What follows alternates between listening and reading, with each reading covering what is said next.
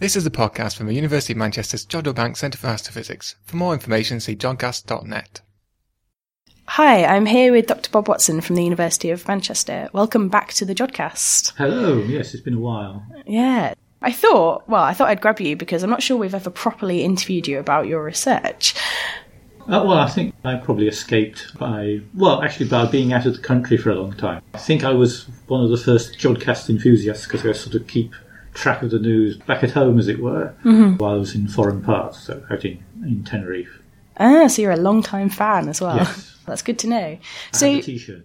You had the T-shirt? Oh. I have an original T-shirt. I'm kind of jealous because I would like to have a T-shirt. So could you start off by telling us a little bit about what your research is on? Okay, well, I tend to be a slightly strange jack-of-all-trades and master of none. So I tend to work in between the technicians and the scientists, starting way back with the Tenerife experiment, which was the first one I got involved with. Constantly, because we're building up this Cosmic Microwave Background experiment with leftover parts back at Jodrell. We had this thing in the field, so I was constantly going between the technicians wanting to do tweaks and stuff. I had to build my own little... little well, we didn't even have an acquisition computer to begin with, so I had to build something out of... It was all done with traditional Jodrell's chart recorders. Wow. So I had to build a, an analogue computer to be able to do all the switchings. And we did drift scans through the moon just to calibrate it. Mm-hmm. And then it got sent out with me. I was doing an M S c course which had just finished, but we had this experiment that would look at the cosmic microwave background at ten gigahertz and an angular scale of eight degrees. They needed somebody to look babysit it while it was out in Tenerife for three months. Back at the end of nineteen eighty-four, I think, I went out with it. Was there for about thirty-three years, off and on. Mm-hmm. Uh, looking after various C M B experiments, so we went from ten to fifteen to thirty gigahertz. Then we had a thirty gigahertz interferometer, and then that sort of led the way to the V S A, which is the very... Everybody's heard of the V L A, V L A, which is a very large array, was was the very small array. So in collaboration with Cambridge and the I A C in Tenerife, we had this experiment, make maps of the cosmic microwave background. This was quite a big project. I was sort of left on the island to look after it, calibrate it, set up the cues and just observe various patches of the sky to integrate down to try and get the power spectrum. So when the project started, we was hoping that we could actually get the Doppler peak, but as always gets slightly delayed because of money problems and, and uh, clarifying the site and everything like that. So we just missed getting the Doppler peak. We concentrated on trying to evaluate the, the power spectrum over the peak and get the peaks and troughs that can then that can so that the peak tells you that the universe is flat, but the sub-peaks can tell you what the material content of the universe is. So if it's how much dark matter, we, at that time the the idea of dark energy was just online. So if you do it really well, you can tell something about neutrinos. But that was towards the end of the project. So you were saying that when you were working on the very small array, you were focusing on trying to get measurements of the power spectrum. But before the very small array, you said you were working on another kind of smaller project. That's where you started off. Oh, yes. So this was Tenerife experiment. It was just given the name because it was an experiment that goes to Tenerife. So. And in the end, we got a prize from the town hall because it sort of raised the profile of Tenerife. Oh, wow. So that's yeah. quite good. But, but the actual Tenerife experiment was an experiment that was... one of the sort of early cosmic microwave background experiments where you're actually trying to find a signal. Mm-hmm. So it was back in the days before there was a signal. So we had two horns, horns that were designed for go on telescopes to pick up the radiation reflected off the big parabolic dish. Mm-hmm. And an angular scale of about eight degrees was the first one. And working at ten gigahertz because we obtained a crash that worked at ten gigahertz, which just got you into the regime that you could start looking at the cosmic microwave background. It just switched between... the signal from one horn to the other every thirty-two milliseconds, if I remember right. And there was a great big mirror in front of it, well, metal plate, that flipped over every ten seconds or something like that. So then you could actually measure differences in temperature between various bits of the sky separated by eight degrees on an angular scale of eight degrees. So each horn would measure a different patch of the sky? Yeah, it was just pointing completely static at a point on the meridian so the sky would drift through. So you would end up making a line map of temperature variation over the day. So we were locked into one particular declination, and then every week or so I'd come along with my spanners and ratchet down the, the elevation of the mirror so to get a different area of sky. Ah, okay. So you've kind of been with the C M B since its very early work. Yes, yeah. yes. So mm-hmm. back, so this was nineteen eighty-four. This was Rod Davis, Anthony Lazenby, who was inspired by the O V R O results. So they did some work with the Mark two uh, on an angular scale of about seven and a half minutes. But that would only work during a hard frost out at Jodrell, because you needed to work at eight, ten gigahertz, something like that. But because the absolute critical part is the water vapour content of the atmosphere. Oh. So that emits, and of course if you, you look at the sky and you see clouds here and not there, you get this signal which interferes with the signal you're trying to find. So which is part of the reason why we went out to Tenerife. The Teide Observatory, which is about two point four kilometres above sea level. So you actually go up there, you're next to the Teide mountain, which is even higher. And you can see all the clouds below you, so it's quite nice. Oh, especially wow. on, on a full moon. Yeah. So you see these sea of clouds behind you, all the water vapour is below you, and you've got a clear sky. So it's quite nice up there at night. It's impossible to identify constellations because there are so many stars. Oh, wow. There's just stars everywhere. Just screw up your eyes a bit, filter out all the fainter stars, and ah, oh, yes, there's Orion. I've never thought of too many stars being a problem. Yeah. You were saying that um, they initially tried to make some measurements with Mark two at Jodrell. Yeah. Would they be able to do that now? Probably even more difficult now mm. because the problem then was water vapour, but nowadays you've got the problem of R F I. Mm-hmm. The, the band of frequencies you're being allocated for doing Wi-Fi, C X O, so Wi-Fi works at sort of two point four gigahertz, mm-hmm. which is the same as your microwave oven.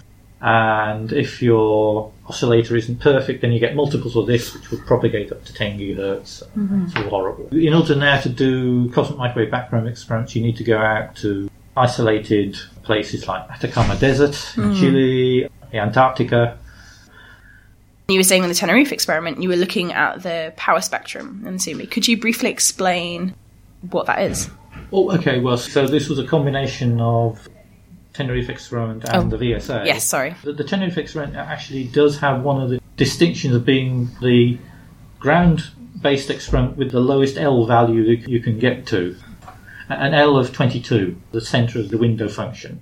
The power spectrum of the cosmic microwave background, the way I've explained it, is, is a bit like the graphic equaliser you had on your father's hi-fi system, in that each knob looked at a particular range of very narrow frequencies. So rather than being sound frequency, well, actually, the cosmic background is actually looking at sound frequency in the very early universe, but on scales of hundreds of millions of light years at the time they were released.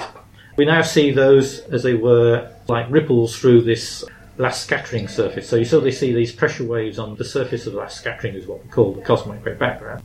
So you see a whole load of ripples effectively across this sphere. And you can do a Fourier, something called Fourier transform, which actually converts those spatial variations into an angular scale. So you can then plot the amplitude of these with angular size. So you see the predicted strongest signal you should see in the cosmic microwave background is on one degree, which has an L value in this spherical harmonic analysis of around about two hundred. That peak tells you the shape of the universe, if it's open, closed, or just a critical, and it seems to be just a critical. So there's just enough energy for it to escape to, well, in the early models, to escape to infinity and just grind to a halt. But now we have this thing called dark energy, which is actually giving you a bit of extra push, and now is actually making it accelerate, so the whole thing's getting a bit more complicated. Mm.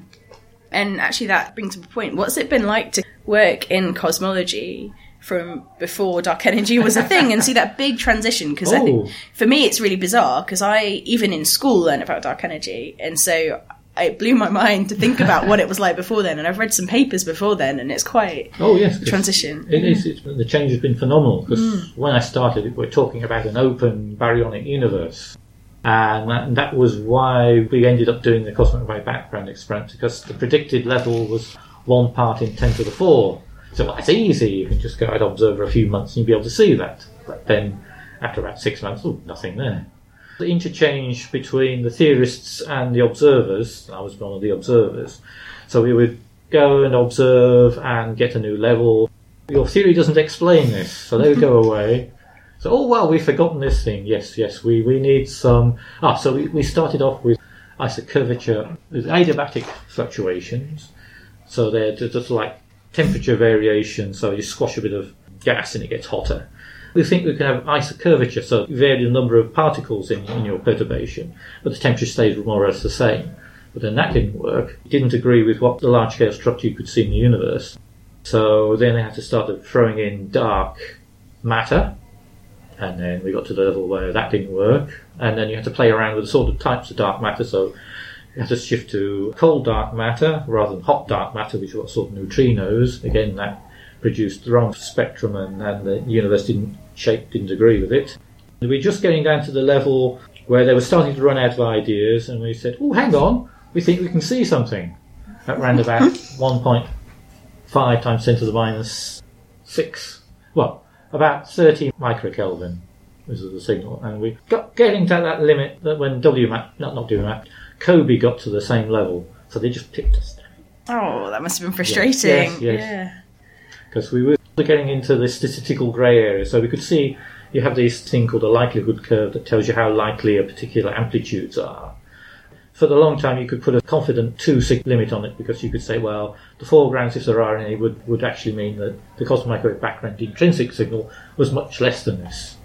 We were actually seeing a bump. Our likelihood curve was flattening out at around the sort of this level of about thirty microkelvin, switching from a two sigma upper limit to a, you need to get to a two sigma detection, and there's a long integration time you have to do that. So we're sort of stuck in limbo, and the BICEP was stuck into this thing as well. We've got lots more data, but our limit hasn't got any better. And just as we sort of see the likelihood curve starting to dip down, at sort of ruling out zero isotropies, COBE published. Damn. So you briefly mentioned in all of that foregrounds. Yes. What are they? And... Foregrounds. Yeah. So it's a very interesting subject, since I'm also quite interested in foregrounds. So you've got this cosmic microwave background, which is way off thirteen point eight billion years ago the signal was released. But nearer to us, that signal's got to go through all quasars, forming galaxies, galaxies, and our own galaxy. And the biggest foreground is our own galaxy. And can produce signals both by synchrotron, by electrons whizzing around in the magnetic field of our, our own galaxy, and by dust particles. And it just so turned out that the Tenerife experiment at the time was working at a particular interesting range of frequencies, so from ten to thirty gigahertz, where a certain type of very small dust, which we think is spinning, actually produces another foreground. One of the early results from the Tenerife experiment was one that indicated this spinning dust was real. At the time, I was sceptical, by being this person who's always working on the um, systematics and calibration, running about. Uh, mm. So we, we calibrated with some Americans, Ted, Max Tegmark, and they approached it in a very sort of black box approach. You put in your equations and you get a result. Mm-hmm. If you look at the data, there's one blob near the border where the galaxy is cut off, and I don't trust the baselines. There's a big H two region there, so I'm not mm. entirely convinced. So later on, I mentioned this the time, the Cosmosomus experiment, Rafa, saying, well, if there's any spinning dust, it's in this blob here. So I was there looking at the first results. I thought, oh, well, I'll have a look at this blob again. It had a beautiful spinning dust spectrum. Oh, perfect. So it was the Perseus cloud.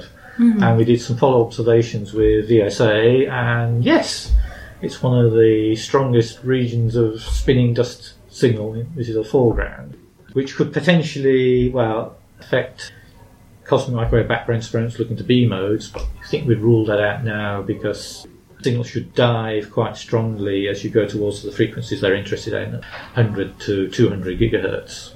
Mm. But it messes up your foreground extrapolation, since all the space-based COBE, W MAP and Planck all sort of ran out at sort of thirty gigahertz going to low frequency, and that's where the spectrum is, as you go into lower frequencies, is going up. So you think it's synchrotron or a mixture of synchrotron and free-free emission due to electrons. Hot electrons is the free-free and the synchrotron is the electrons in the magnetic field.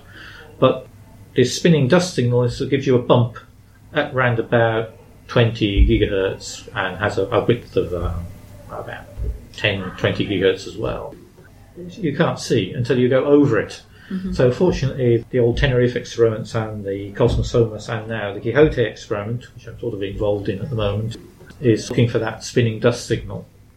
So and I guess in that way, some of the, the ground-based experiments complement the space-based ones. Yes, because the whole reason why these space-based ones stopped at thirty gigahertz is because the size of horns and the dishes you need to get down to the resolutions you need are too big to fit in comfortably to a...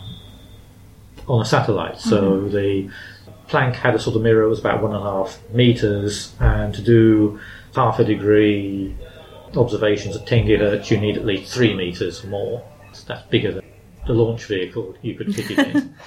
Yeah, that's pretty huge actually. Yes. ten metres is ten a... Me- well, not, well yeah. not three metres, but yes. But mm-hmm. if you want to go down to, to five gigahertz, yeah. then yes. Fortunately the atmosphere is not so bad there, so then you can actually do this from the ground. Mm. After working on the Tenerife experiment, you then went to the very small array, and then what was the next step after that? Okay, Planck. Planck. Planck. Ah. So I worked on Planck. But how long did the V S A run for?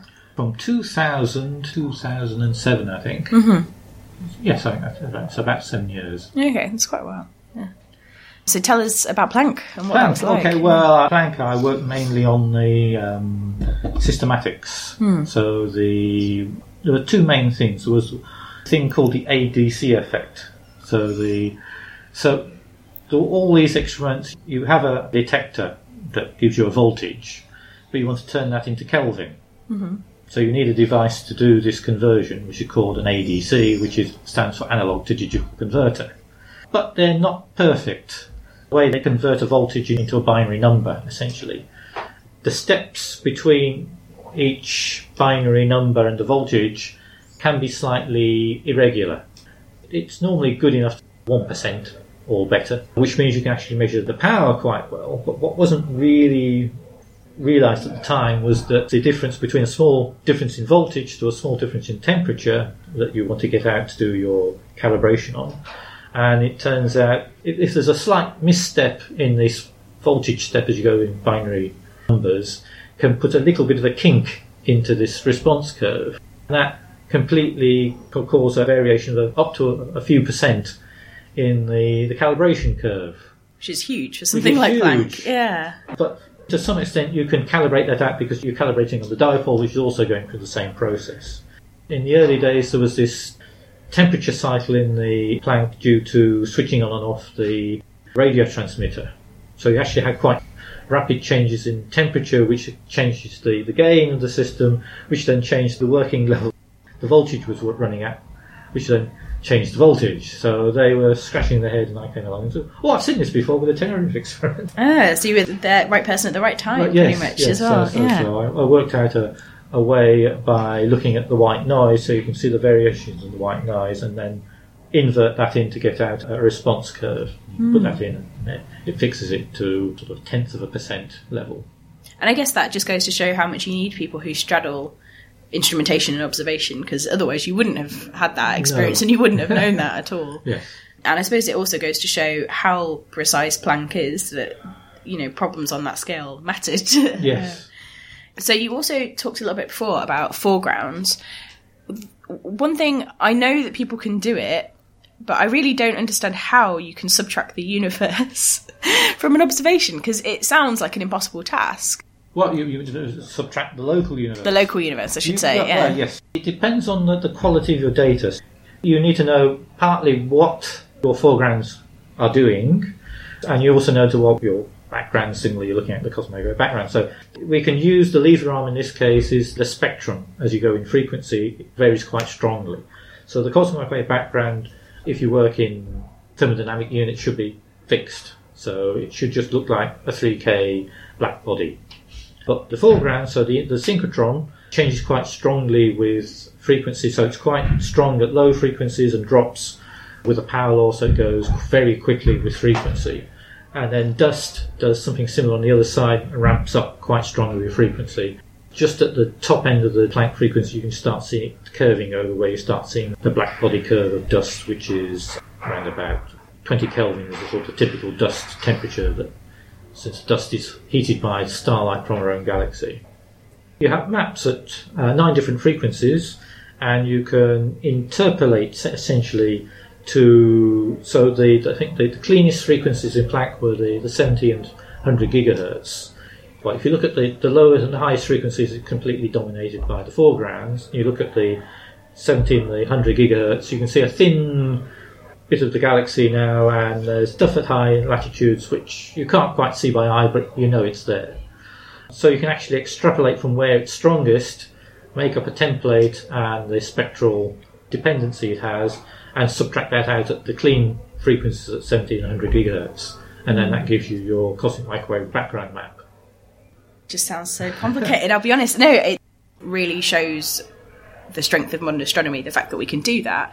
And I remember one um we had an M S C student here, and he described what he was trying to do working on the C M B, and what the group was trying to do is trying to detect a mosquito's wings at an A C D C concert or something like that, which oh, right. yeah I thought which kind of brought it home just how difficult that task is.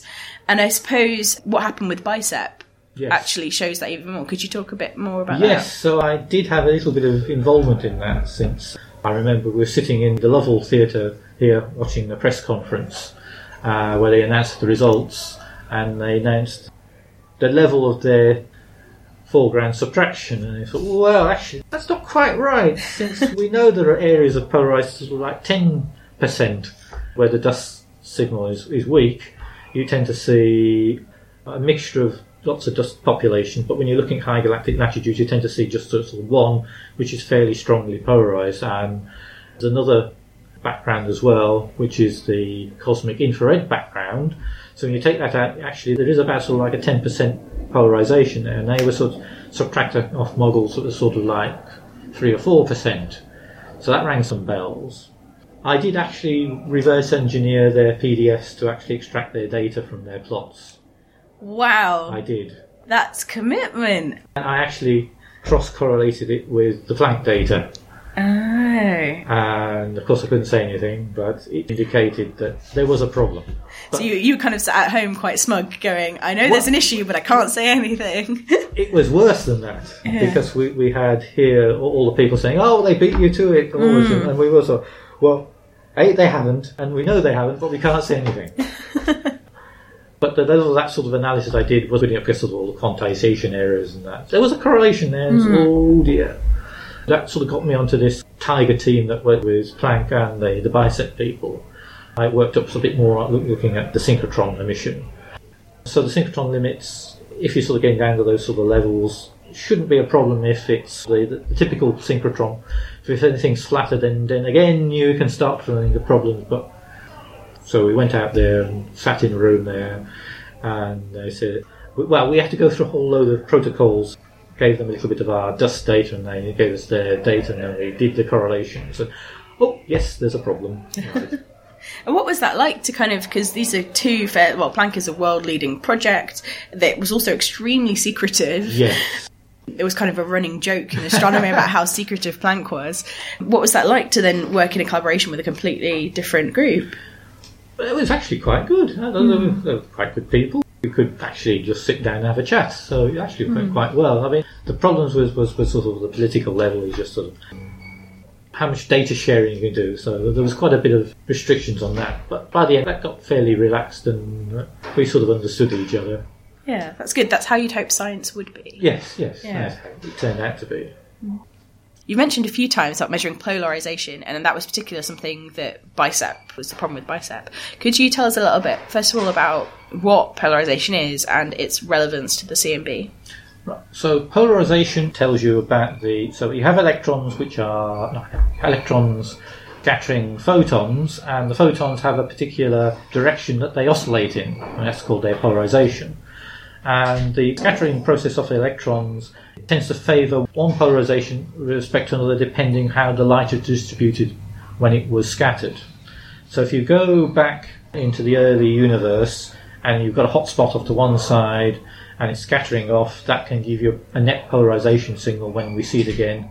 And you can actually both see the polarisation signal and the hot spot that led to it. So there is a, a correlation between the polarisation and the temperature. And these are called E-modes.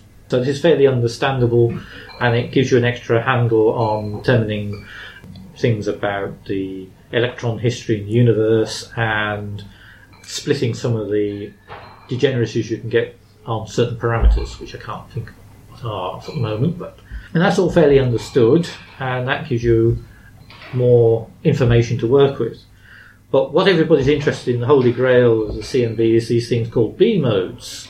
And so the E modes give you radial and circular patterns on the sky, whereas the B modes are more kinky, spiral patterns. And those, the things that can cause B modes are these early primordial gravitational waves, and we're interested in those because they would be a, a smoking gun signal for inflation, which was back at ten to the minus thirty-fifth of a second after the Big Bang, that caused the whole universe to expand rapidly and would solve the problems of homogeneity and how one part of the universe that's completely disconnected from another one has the same temperature and has similar variations in fluctuations. So we would like to prove that inflation was a theory, but one of the things that it doesn't predict very well is the amplitude of these gravitational waves, and that sort of ties back into the mechanism that causes inflation. So the amplitude of the gravitational waves would tell you the energy scale that this inflation field happened at. And in this case, there is no correlation between the temperature map and the the polarisation signal. So we're working a little bit in, in the blind. We don't know what level it's expect, because the E modes we knew what level to expect. Uh, for the B modes we've got no idea. It could in, in fact be next to zero. We just don't know. So it's quite interesting. So if you did find them, they'd have the potential to be a way of probing inflation and yes. actually understanding some of the physics in that, because I think at the moment there, is, there aren't really any observational probes for that. The observational probes are the power spectrum, the primordial power spectrum, so it predicts a, a, a power law with a slight slope into it, which we are seeing. But then the typical astronomical thing is putting in a power law spectrum, so it, it doesn't really explain it. It gives you a, a way of producing it. Three s- signals for inflation, so one was the power spectrum, I can't remember the other one. Hmm. But what this gives yeah. an, another method for kind of looking at the mechanism of inflation yes. and so on. But as you were saying, you, you don't actually know too much what you're looking for.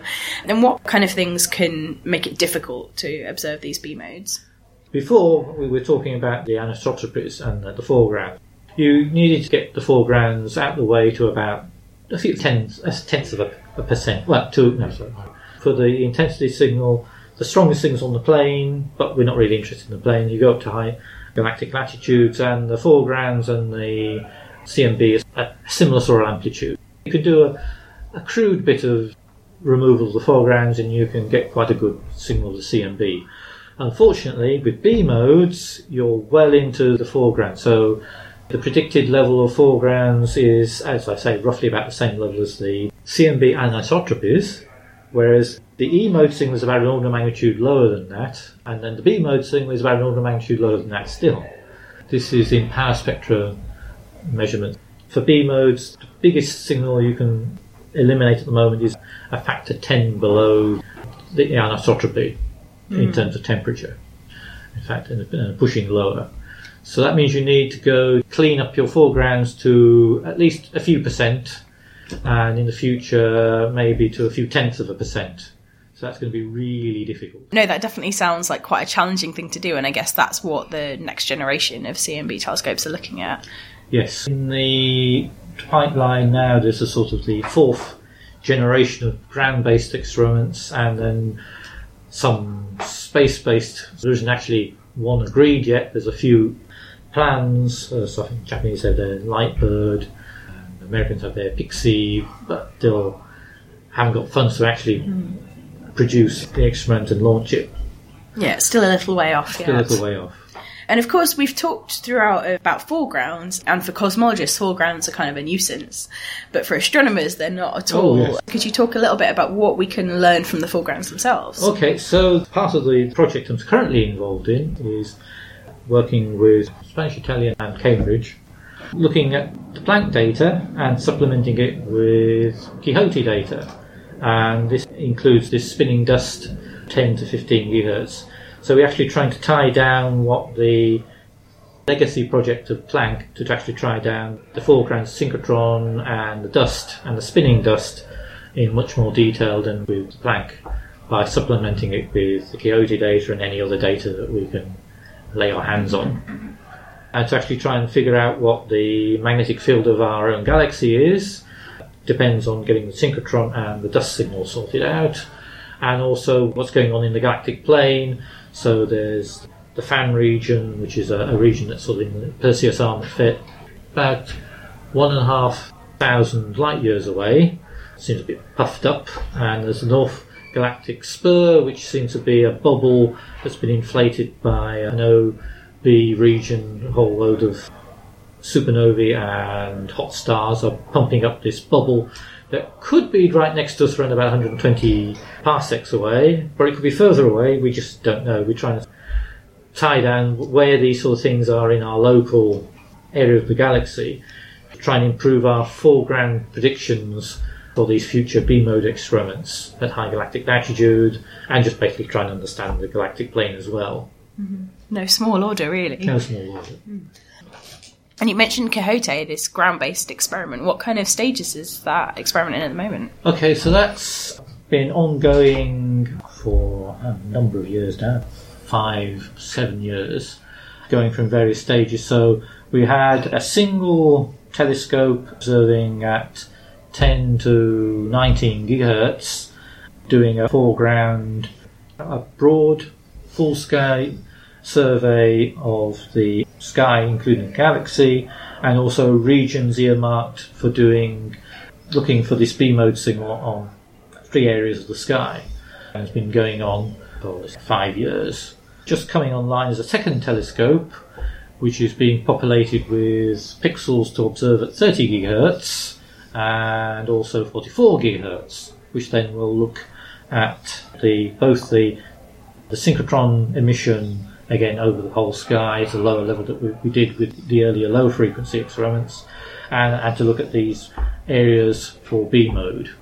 Probably won't be at the level where you can actually see the B-modes, because the, the other experiments are sort of getting to that levels, but would help predict the foregrounds that are going on there, mainly due to synchrotron, because the one thing that hasn't been really realised until recently is that if you're looking at these nice frequencies of one hundred and one hundred fifty gigahertz, synchrotron has a sort of long lever arm, and if you're trying to dig down B modes one hundred times lower than the present limits, then you're going to hit the synchrotron as mm. well as the dust. So you need to sort both out and what level you expect. Mm. Yeah, so even though you won't be able to find a constraint on B modes now, it's going to help future observations for B modes and tell us more about the galaxy. Yes. Yeah. Especially at high galactic latitudes, where it's fairly a weak signal to look at, mm. and quite interesting, because the stuff at high galactic latitudes is stuff that's been kicked off the plane, so either by the supernova explosions or bubbles being inflated, or even this thermi bubble of stuff towards the galactic centre. So mm. we're trying to dig into all that. Ah, no, that sounds very cool, and look forward to hearing some results from that. Thank you for coming on the Jodcast.